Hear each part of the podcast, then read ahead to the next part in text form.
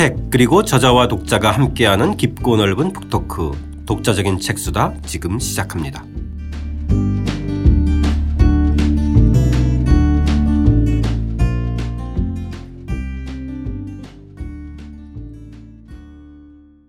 이진우 선생님과 함께하는 의심의 철학 9장 포포 과학을 의심하다 편인데요. 오늘은 그 첫 번째 이야기입니다. 과학과 비과학의 차이는 무엇인가 편 시작하겠습니다.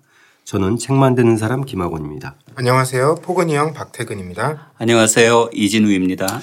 자, 오늘 저희가 다룰 이 칼포포에 대한 이야기는 아, 그에 져서 삶은 문제 해결의 연속이다 중에서 선생님께서 인용해 신 도입부의 대목이 있는데요. 226쪽입니다. 그 선생님께 청해 읽고 이야기해 보겠습니다.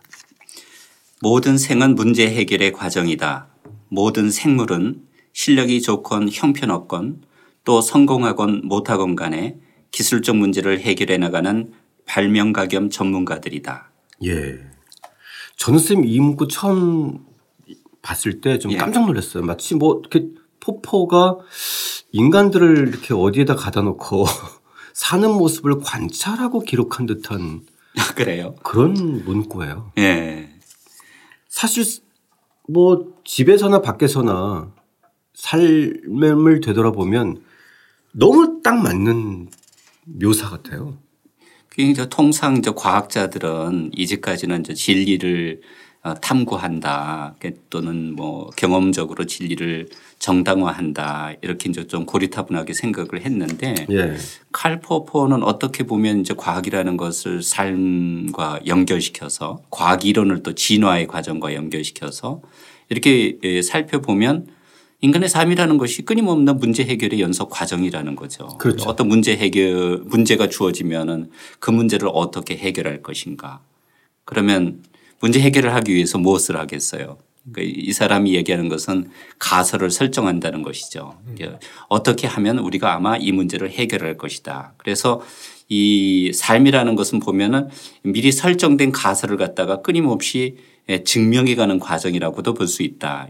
뭐 이렇게 접근을 해보면 과학이라는 것이 아주 뭐 평범한 사람들과 전혀 관련이 없는 소위 말하는 저 실험실에서 이루어지는 아니면 소수의 전문가 집단만의 일은 아니라 뭐 이렇게 생각할 수도 있는 거죠. 네. 네.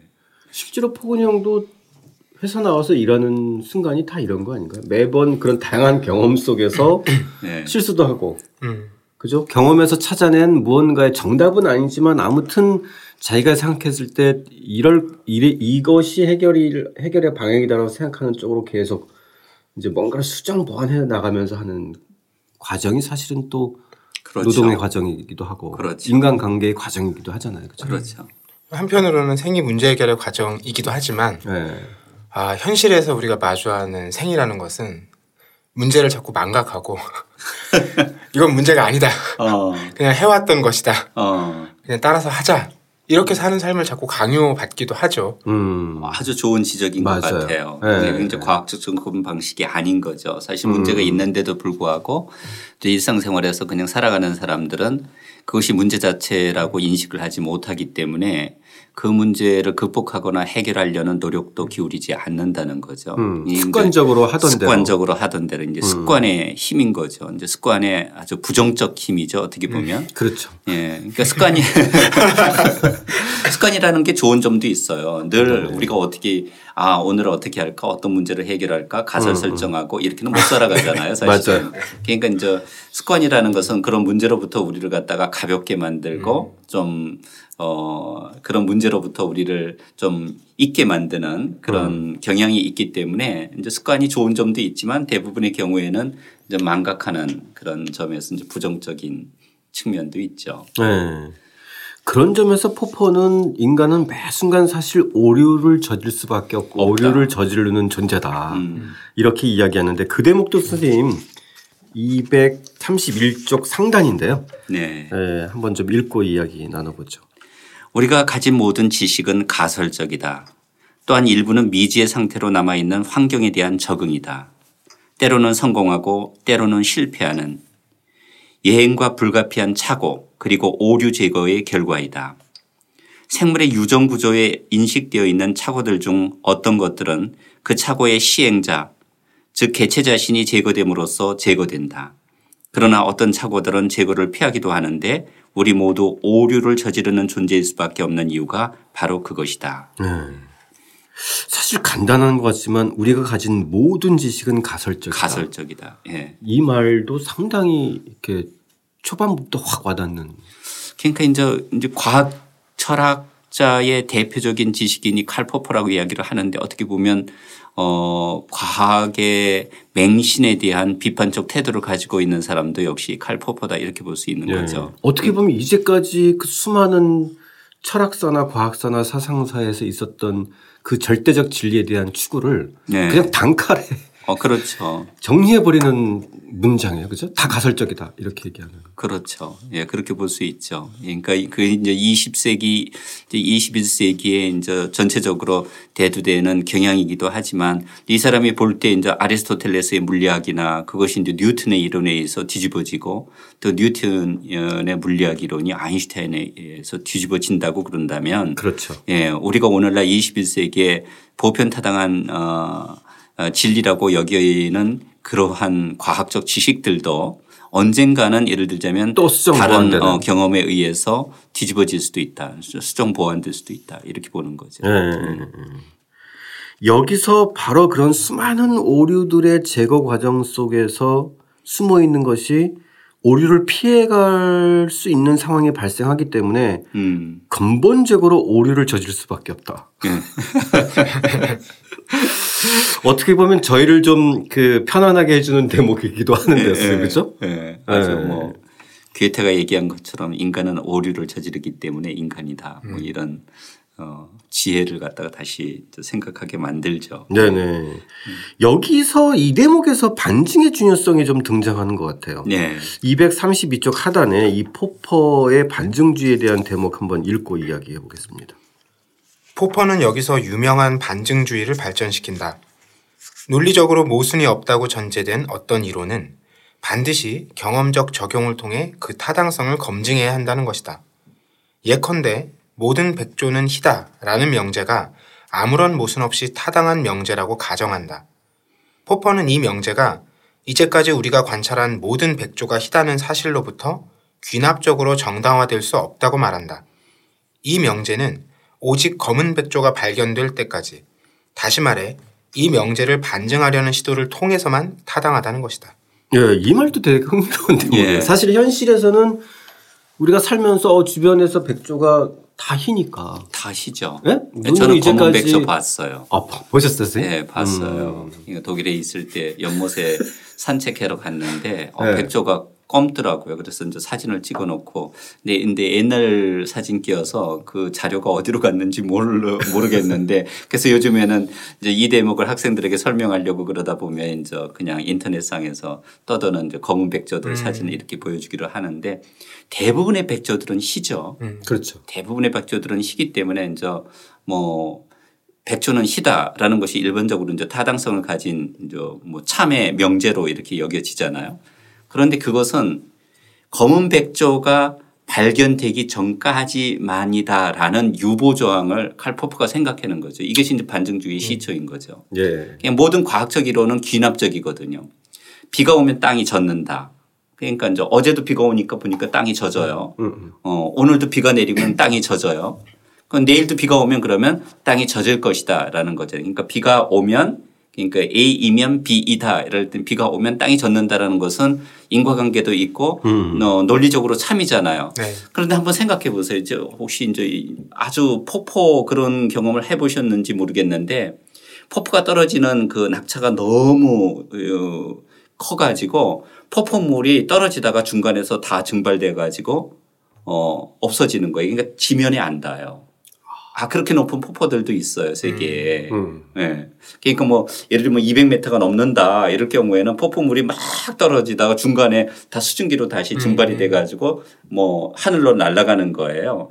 그런데 만약에 비가 오는데 어떤 뭐 이상 기후에 의해서 내려오다가 다 내려오다가 다 예를 들면 증발돼 버린다. 뭐 이럴 수 있지 않을까요? 그런 현상이 발생할 수 그런 있죠. 현상이 발생할 수 있겠죠. 네네. 그렇다면 땅 어, 비가 오면 땅이 젖는다라는 명제도 참인 명제가 아닌 거죠. 음.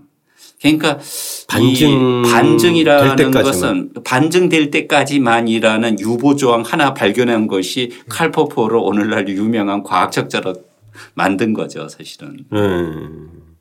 자, 여기서 지금 조금 약간 헷갈리게 되는 것은 그러면 과학을 과학으로 이끌어내는 것에 대한 포포의 기술이 있잖아요, 대목이. 그러니까, 예, 예. 그러니까 우리가 봤을 때 과학과 과학 아닌 것의 차이를 얘기할 때 예. 그걸 얘기해야 되는데 예. 이 233쪽의 이 대목도 한번 좀 저희가 예. 좀 논의해 볼 한번 읽어볼까요? 대목입니다. 예.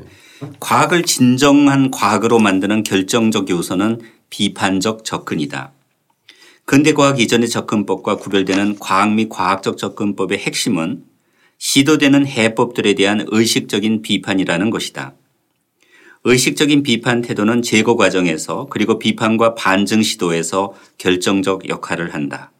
거꾸로 한 학설을 반증해서 구해내려는 시도 또한 우리가 이미 확인했듯이 나름의 방법론적 역할을 한다. 그러나 의식적인 반증 노력을 비롯한 비판적 접근이 과학을 낳고 과학적 방법론의 대세를 이루는 반면 반증을 무조건 피하는 독단적 태도는 근대 이전 과학의 특징이라는 것이 내가 말하려는 논지다. 네. 그러면 비판적 접근을 거부하고자 하는 독단적인 과학은 사실 과학이 아니다라는 과학이 거예요. 아니다라는 거죠. 음. 그러니까 뭐 중세에 예를 들자면 지구를 바라보는 태도, 뭐 천동설, 뭐 이런 경우, 어, 그 그런 경우에는 그 당시에 뭐 보편 타당성을 지닌 과학적 지식으로 여겨지기는 하였지만 그 가설에 대한 반증의 시도를 하지 않았기 때문에 과연 이것이 옳은지 그른지를 갖다가 확인하려는 비판적 이런 태도를 보이지 않았기 때문에 네. 엄밀한 의미에서는 과학이 아니다. 그러니까 이제 칼 포퍼가 제일 하여튼 경계하는 것은 도그마티즘이에요. 독단주의, 교조주의 이런 거죠. 음. 그러니까 우리가 이제 정치적 영역에서도 독단적이라는 것은 뭐냐면 자기만 옳다는 태도 아닙니까? 네. 음. 근데 이게 다른 사람의 관점에서도 바라보고 또 다른 시각도 이렇게 취해 보면 아, 다 자신의 의견이 틀릴 수도 있다. 이렇게 해야 사실은 이제 우리가 다음에 다루게 되겠지만 어, 열린 사회, open society가 되는데 그렇지 않을 경우에 에, 이제 독단주의라는 것은 자기만이 옳다는 그래서 어떤 명제가 완전히 절대적으로 진리라는 어, 것을 갖다가 전제한다면 그것은 과학적 태도가 아니다. 그러니까 이 과학적 입장에서 보면 재미있는 것은 뭐냐 절대적 진리는 존재하지 않는다는 거예요. 네. 그런데 21세기 과학 맹신주의는 오히려 과학자들이 절대적 진리가 존재한다 이렇게 예, 믿는 경향이 사실 강해요. 이게 패러다임의 변화를 보면 사실은 뭐냐면 정상과학의 경우에는 특정한 가설과 특정한 명제가 절대적이다 이렇게 믿는 이 학자들의 집단이 형성되기 때문에 이제 정상과학이 생기죠. 그런데 이제 이, 이 과학적 명제에 대한 비판이 조금씩 일어나는 거예요. 네. 이제 회의가 들고 다른 가설도 시도해보고 네. 그러다 보면 이제 패러다임이 변하게 되는 거죠. 어. 그러니까 어떤 특정한 시대에 특정한 집단에 속해 있으면서 사실 다른 시각을 갖는다는 것은 그만큼 힘든 거죠. 음. 다른 사람들이 다 백조는 시다 그러는데 어, 백조 검을 수도 있어. 그러면 이단으로 몰리는 것 아니겠어요? 예컨대. 그러면 쌤 그런 반증 가능성 자체가 과학과 비과학의 차이를 구별하는 기준이라고 기준이다. 이렇게 된 거예요. 거. 그렇죠. 반증 가능성 자체가 과학적 지식과 비과학적 지식을 어, 구별하는 잣대가 된다 이러는 거죠. 그럼 달리 얘기하면은 비판이 가능한 것 예. 이것이 과학이라고 얘기할 수 어, 그런 거죠. 또 있는 거네요. 그렇죠. 예. 그럼 우리가 이제까지 알고 있는 과학에 대한 어떤 좀 절대시 내지는 어떤 진리화했던 것 이런 네. 것들에 대한 좀 좀 반전이 좀 있는 것 같아요. 어, 그런, 그런데 이제 제가 이제 조금 전에도 말씀드렸지만은 저 토마스 에스 쿤이 패러다임의 변화라는 이론을 제시할 때 이제 증명을 한 거지만 항상 이, 저, 이 과학 이론이 발전하는 과정을 보면 이게 점진적으로 이렇게 발전하는 것이 아니라 네. 사실 혁명적으로 네. 어, 변환이 이루어지는 거거든요. 그런데 특정 패러다임이 지배할 때에 그 시대에 살고 있는 사람들에게는 특정한 명제가 절대적 타당성을 가질 수밖에 없겠죠. 네. 음. 그거는 뭐 두말할 나이가 없어요. 그런데 제가 보기에는 인류의 역사상 우리가 접할 수 있었던 수많은 과학자들 어 정말 진정한 의미에서 과학자들은 비교적 이제 칼포포에 의하면 열린 태도를 가지고 있었다. 네. 그러니까 내가 이런 가설을 세우고 이렇게 증명을 했는데 아마 이 가설이 뒤집어질 수도 있다고 그런다면 내 가설은 틀린 것일 수도 있다. 이렇게 이야기하는 거죠. 음. 지금도 사실 첨단 과학은 그렇죠. 네. 네. 그런 관점에서 보면은 우리가 지난번에 그 독자적인 책 수다에서 다뤘던 신의 입자를 보면 포퍼는 실험 물리학자들이 좀 좋아할 학자일 것 같아요. 어, 그렇죠. 네. 예. 근데 실질적으로 이론 물리학의 경우에도 네. 경험적인 그, 어, 증명을 토대로 해서 발전되는 것이기 때문에 모든 과학적 지식은 칼 포퍼에 의하면 사실은 음. 이런 비판적 태도가 필수적인 전제 조건이다 이렇게 보는 거죠. 예, 예, 예. 예. 자, 235쪽에 관련해서 이 반증의 가능성에 대해서 이 심리학 이론과 정신 분석 이론의 차이를 어, 예로 들면서 어, 들었던 대목이 있는데요. 그 대목도 한번 좀 읽어보겠습니다. 반증 가능성은 과학과 비과학을 구분하는 기준이고 반증은 어떤 이론의 타당성을 입증하는 행위다. 포퍼는 반증이 불가능한 이론의 예로 정신분석학을 제시한다. 포퍼에 의하면 정신분석학은 인간의 모든 행위를 무의식으로 설명할 수 있는 포괄적 이론이다. 모든 것을 설명할 수 있다는 것은 경험적 반증이 불가능하다는 것을 의미한다. 예를 들면 심리학 분야의 유명한 즉각적 유혹을 견디는 학습에 대한 마시멜로 실험을 통해 우리는 하나의 가설을 세울 수 있다. 눈앞에 펼쳐진 작은 만족과 유혹을 참고 견디면 언젠가 그 보상이 미래의 성공으로 돌아온다. 순간의 욕구를 견뎌낼 수 있는 자기 통제력을 가진 사람은 사회성과 대인관계가 좋다.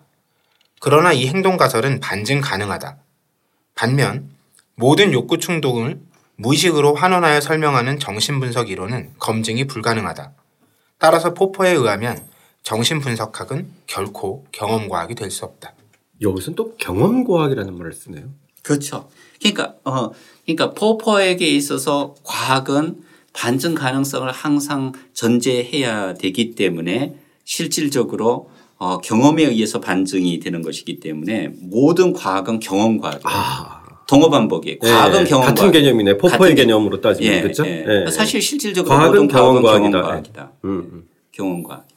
음, 그런 점에서 이 정신분석학은 경험과학이 될 수 없다. 이제 반증이 불가능하기 때문에 그렇다는 네. 거죠. 예를 들자면 어 네가 어떤 헛소리를 하고 잠에 어, 자면서 어떤 꿈을 꾸고 어 이런 수다를 하면서 자기의 속내를 내비치고 이러는 것은 너 자신을 의식할 수 있을지 모르 없을지 모르겠지만 실질적으로 그것은 어 축적되어 있는 무의식의 영향이다. 그런데 무의식의 존재는 어 경험적으로 증명할 수는 없거든요.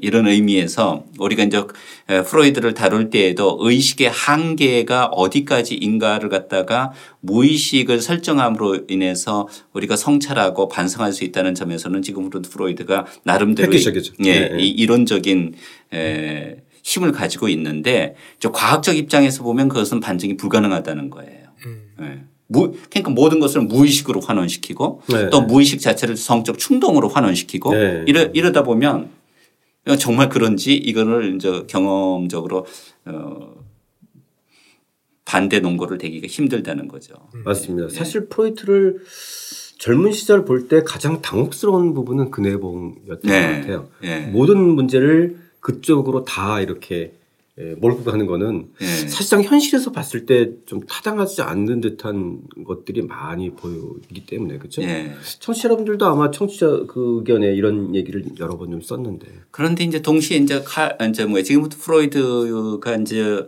제안하는 것은 이제 그런 문제점은 가지고 있지만 우리가 삶을 살아가는 데 있어서 우리를 지배하거나 우리에게 영향을 주는 것은 단순히 의식의 차원만 있는 것이 아니라 그렇죠. 예, 우리가 예. 알지 못할 어떤 충동과 본능과 또 그것에 의해서 만들어지는 무의식이 있을 수 있다는 것은 어 우리가 이제 동의할 수 있는 거죠. 그런데 그렇죠. 그것을 네. 이 사람의 경우에는 무의식이라고 이렇게 이제 언명을 한 것인데 그것은 이제 다른 말로도 물론 표현할 수는 있겠죠. 네. 네.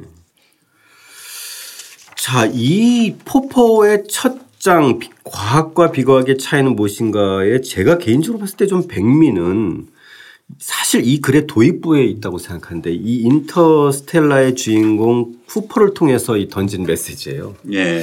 그거와 함께 이 후반부에 다시 이, 이 메시지를 다시 결합시키는데 선생님 이, 이 얘기 좀 들어봤으면 좋겠어요. 첫 번째 이 쿠퍼가 던진 메시지 질문이자 메시지가 지구의 종말이 우리에게 종말이 되지는 않을 것이다. 예. 어떻게 보면 사실 좀그 그 반전이면서도 굉장히 좀 단정적이에요. 그죠? 그리고 또 한편 포스터에 보면은 우리는 정, 답을 찾을 것이다. 늘 그랬듯이. 예. 이렇게 딱 있는 예. 건데. 그러니까 포스터에 쓰기 좋은 문구죠. 그러니까.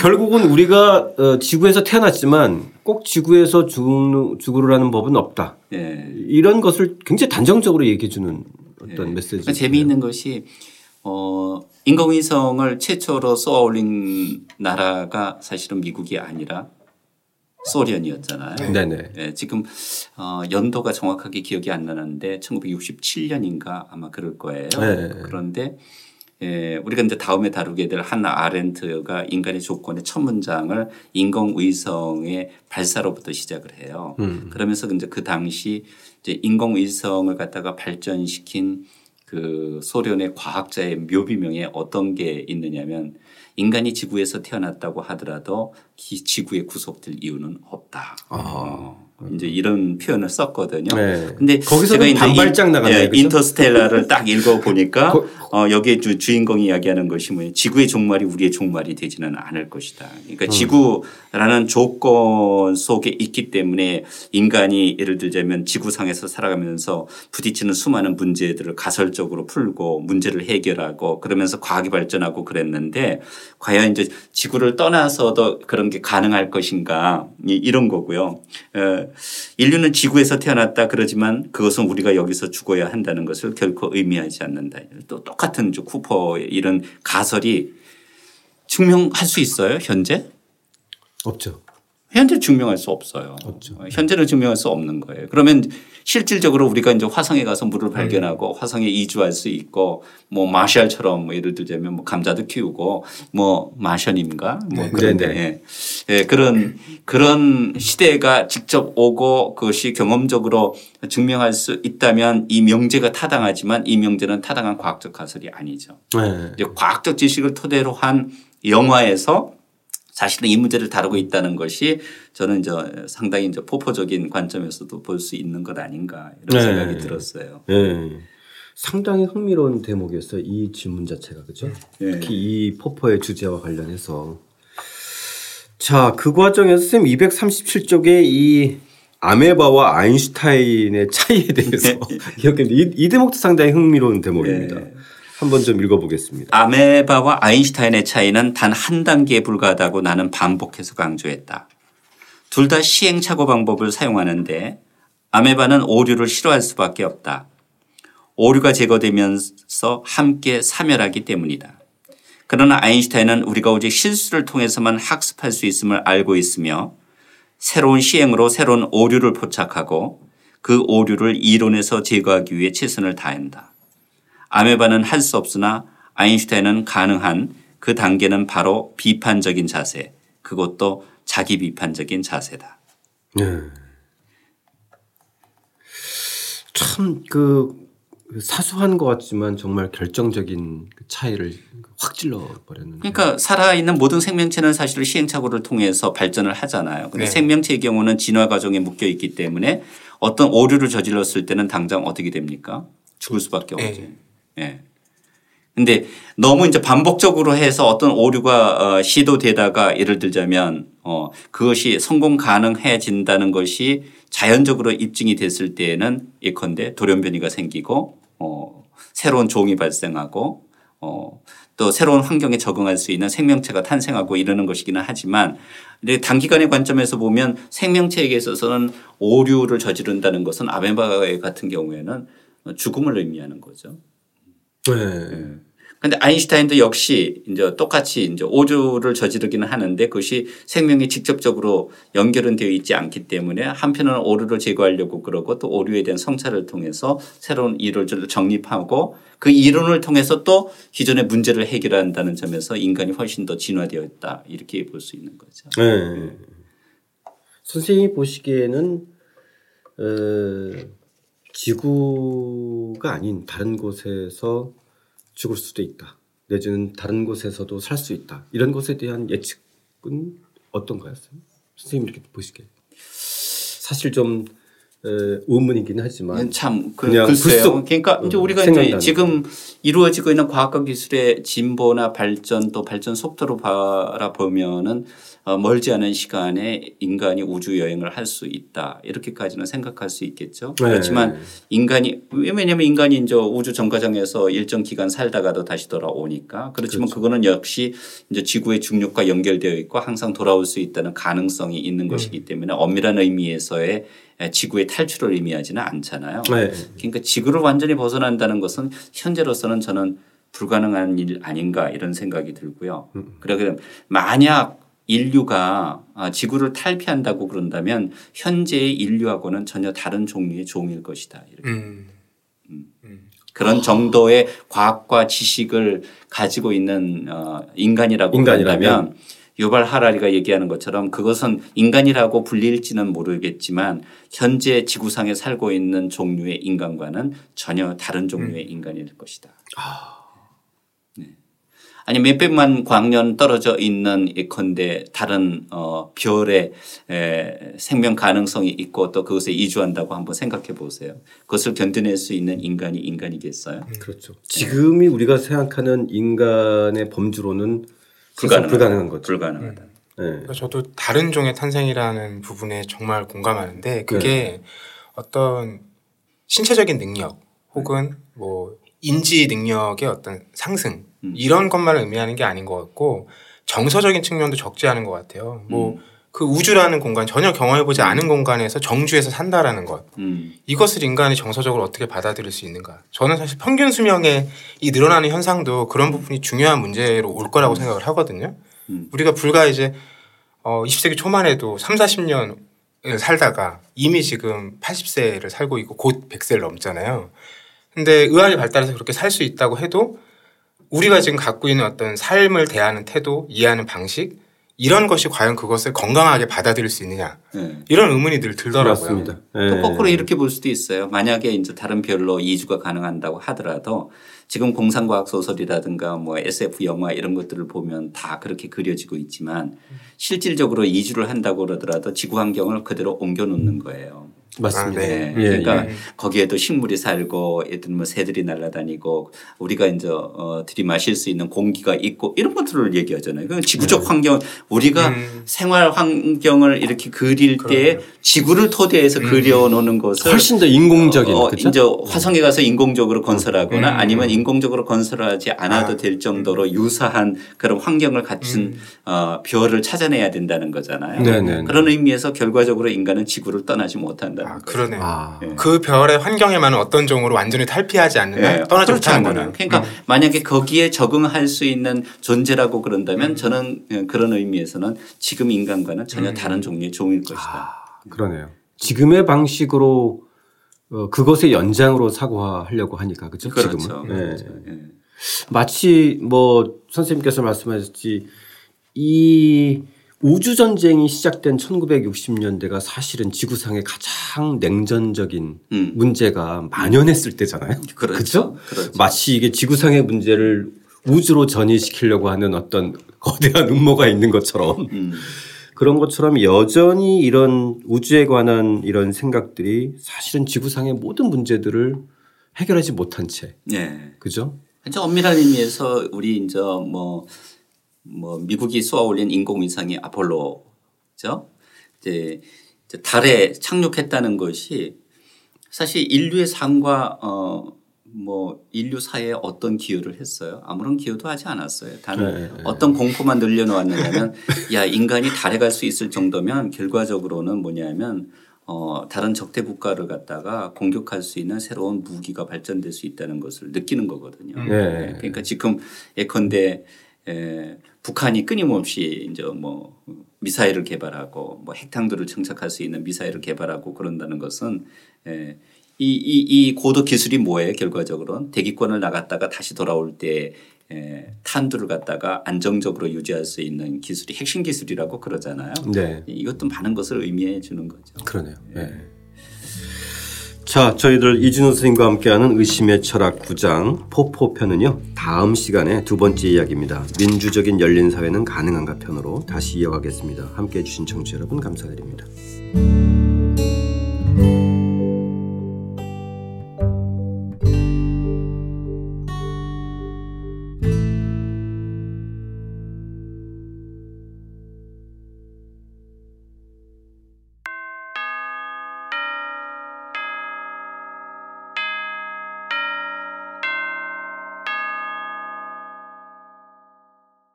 안녕하세요. 책 만드는 사람 김학원입니다.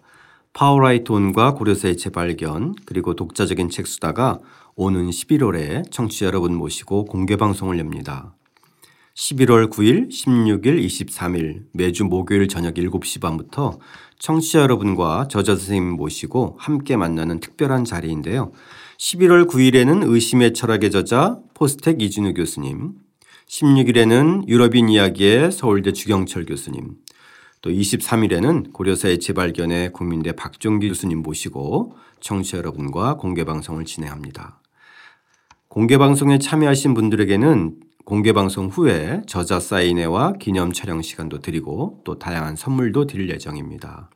자세한 안내는 네이버 독자적인 책수다 블로그, 또 휴머니스트 페이스북, 또 팟빵 게시판 등 여러 공지 안내가 있으니 참조하시기 바랍니다.